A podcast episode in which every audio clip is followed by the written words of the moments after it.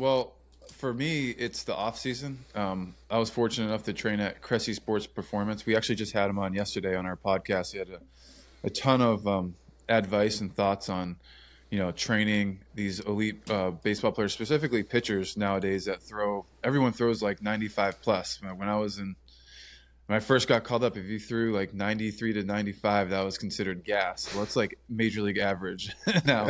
So with that, you know, there's a lot more injuries. So the best I can say is, I mean, he just adapts. Eric does year in and year out. He knew my body better than I did. So in the off season, I took it upon myself, but, you know, through his, you know, studies and what he thought I needed the most, I took it seriously to be able to push myself to endure a 162 game season. I mean, it's 6 months of, actually longer than that with spring training, of baseball every day. So if, you know, those guys that don't push themselves in the off season and have the correct, you know, training to help get their body moving the right way to prevent injury, or give yourself the best possibility to prevent injury, you know, that's on them. So, so in the off season there, and then I won't, without mentioning any teams, more recent team you can put together, they took account of our workload, especially as relief pitchers. And then you talk about, you know, when you wanted to train and stuff like that. And so relief pitchers are a lot different than starting pitchers. I'm sure we'll get into that later, but, that's just one of the recent teams I played for had a great, you know, set up for that. And as you talk about the relief pitchers, one of my buddies, and he's, you know, he's our age too. His friend worked for one of your former teams, the Cardinals. And he said that if somebody was, they threw X number of pitches as a relief pitcher, they would then, it was like, hey, today's a high day. They already hit what they had to do. They're not going to pitch the next day. They would go in and lift after they'd done throwing. Like, is that a realistic world? And if so, what did those lifts look like for our members that are like, hey, that's the world I'm living in. Like, I got to do a good job for these guys. Yeah. So you got to, I mean, it's across the board, right? So I was more, I'll just, who cares if I name the teams? It's the Nationals last year were phenomenal with it. And the Angels are really good too. If, like, let's say I threw 2 days in a row, my workload was through the Louvre. I was in the yellow to red category for being available the next day. I typically want to make sure I lift that night. So everyone's different. We had one guy on the team that would lift almost every day and run like crazy and just, like, honestly wear himself out. It seemed like, but he was a machine. He's able to do it. He ate like 5,000 calories a day. But for me, I don't think that's sustainable for that long of a year. I love the work ethic, but, I personally like to train after the game to give myself the most, to save every bullet, you know, per se, for my outings. So I wanted to be as fresh as I could for the game and then just lift afterwards. So I was used to lifting at 10, 11 at night at times. Other guys like to lift before the game to get their body going. There's some, you know, scientific evidence, I think, that says it produces some testosterone or something like that, and naturally in your body to get it going. And I didn't like it. I felt like my legs felt like jelly when I was, you know, trying to pitch in a game. I didn't want to do that. So everyone's different. And as a strength coach, I think you got to realize that. And at the professional level, it's hard to tell guys what they need to do every single day. A lot of guys come in prepared. It's the ones that have no clue, that just kind of float around and pitch or play off their God-given ability, that you need to, like, to manage their workload more, get them in the gym and not be lazy, or so, and so on and so forth. And believe it or not, there's people like that out there.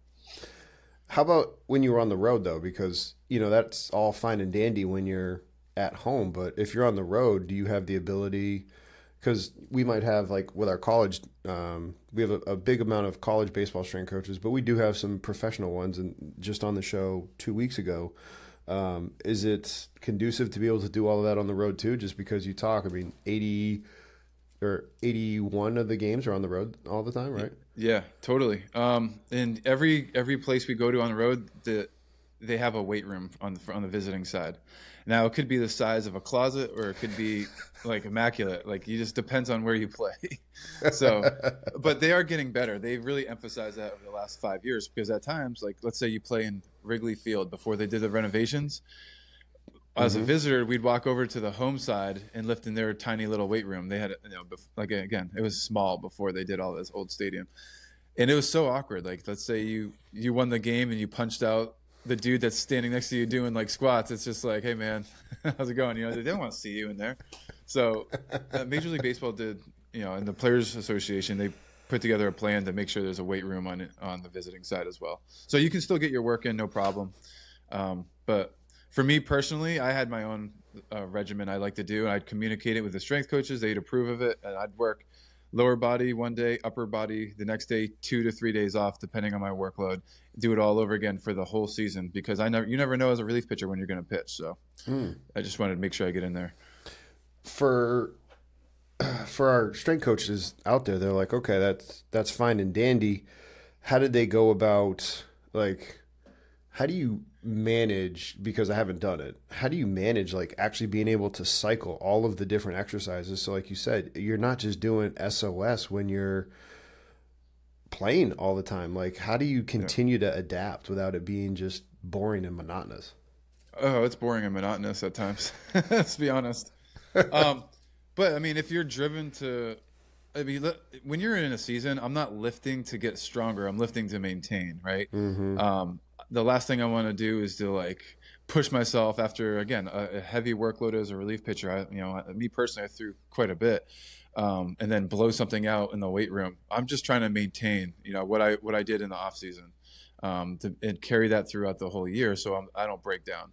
And so as a reliever, I feel like that's kind of the protocol. Like, you just lift to maintain. A starter could get away with a little bit more. Taking a quick break from the show, everybody. Promise this will take less than 15 seconds. Friendly reminder, go ahead, hit that subscribe button below. It helps us out, and it helps you out by being notified whenever we have new content come out. So hit that subscribe button, and with this, let's get back to the show. They'll throw one day, and they have 5 days off before their next start, 4 or 5 days. And so they have a different regimen. You know, they'll take the first day off. They'll lift heavy maybe their second day of recovery. That same day, they also have a bullpen, like a touch field, to work on their stuff. And then they have, you know, 2 or 3 more days off, you know, to do whatever they need to do. So they have a set schedule. Relievers are kind of all over the map. So again, you just got to know your player and their role. And so, yeah, it can be difficult. But strength coaches in the big leagues, they have, you know, nowadays especially, because strength and conditioning, strength training in general has gotten more specific to each player. And so it's just a lot better than it used to be. You know, guys are figuring it out. And you continue to talk about the off season and how important that is. Are you considering spring training part of the off season where you guys are starting to build it? Or it's like, hey, no, I'm talking the months that we're away, whether it be November, December, January, before everybody starts to report, because you guys all used to report earlier too, right? Correct. So I'm talking about, like, all right, the season's over. I'd take 1 to 2 weeks off from the weight room, ideally. Later on in my career, I took a little bit longer. I'm an old man. But 1 to 2 weeks off, and then I'm back in the weight room, and I'm pushing myself pretty hard for the next however months it is till spring training. When spring training hits, for me, again, like, I'm still lifting heavy, but slowly tapering back, because now my workload's getting bigger. I'm throwing a bullpen every other day. And then when games hit, I'm throwing, I'm trying to get my body acclimated. So I'm to, 162 game season and potentially pitching 3 out of 5 days or 4 out of 7. You know, that's a lot, you know, for a whole year. And so 100%. And if going back, you know, we're still staying within training a baseball player, but thinking back to when you first broke into the league and thinking back to college, I wasn't aware of just how often you guys are playing baseball all the time. Like, you essentially have August off. That's it, right? Like in college. Mm-hmm. Like, how do you handle that to make sure you don't wear out too? Because it sounds like, okay, cool, you're in the pros, you're playing for a while, then you have time to get away, you have time to build your foundation of strength. But when you're just playing baseball all the time, like, how do you make time to do that in college? Yeah. Oh, in college ball? Yeah, like, how does that, like, the college strength coach, how do you handle that? Because we talked about the pros, but, like, now within the college world, how do you handle that? I think college is a whole different animal because, I mean, you're not playing games in the fall, though. You're scrimmaging and practicing maybe, but true. That's the time, or especially in the summer, where you need to start getting stronger. And that's what I learned later on in my college career is you know, in the summertime, I didn't lift as much because I was playing summer ball, and I wish I would have taken more time to train and get stronger. And And then, yeah, work on my craft, of course, but not play as many games. And I wish I took the summers a little bit more seriously in terms of, you know, building a better foundation. But in the fall, man, like our college would beat the daylights out of us. You know, we'd be in the weight room and running every day pretty much. And for me, it was eye-opening. My freshman year, I came in throwing like 84 tops, and all of a sudden you put some weight on me and you know, keep me and you know me in high school, I was like a newborn deer running around. Like, tall, lanky, with big knees. Well, now I'm doing agility work, lifting weights, like running my legs off. And I came in the next year, I topped out at 95. Oh, wow. After my freshman year. And it's because I never lifted really in high school or pushed myself. The most running I did was with, you know, Coach Lundberg in basketball. So I was just so underdeveloped, man. And so that's where I think I hit my strides with that fall, is when the team pushes you in the weight room and with the agility work and the strength and the conditioning aspect, for sure. That's interesting to hear, because, you know, I actually, until I got to Towson and I was around baseball, and then my buddy, Justin, who was at Illinois, now he's down at College Park, but he was the guy that was running the baseball team. And I mean, they got after it. Like, they lifted heavy as heck. And I started to do my research, and it's like baseball teams, like they get after it. It's not kind of this just, at least in college, where it wasn't this notion of like, oh, we're going to do heavy bat swings or heavy baseball throws. Like, they're lifting and getting after it.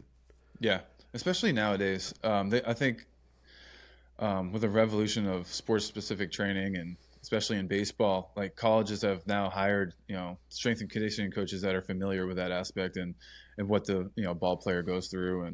And so more and more, I mean, I was at a D2 school, the D2 level, maybe not as much. Our head coach is also the strength coach typically, but he does all this research. But I mean, you got to realize, like, he has one set program he runs out to a position player, and a set program runs out to his pitchers, and just get after it. I'm sure that's how it goes. That's how it was when I was there. So nowadays at like the D1 level, like, it's a lot more specific from what I'm gathering. And a lot of times when I'm training in the off season and college kids come in for, like, let's say Christmas break, I mean, they're super strong, man. I mean, they're outlifting a lot of the pro guys. I mean, it's incredible. Then that attributes to, you know, the level of play they're at too. Everyone's throwing, like I said, 95 plus and hitting bombs left and right. So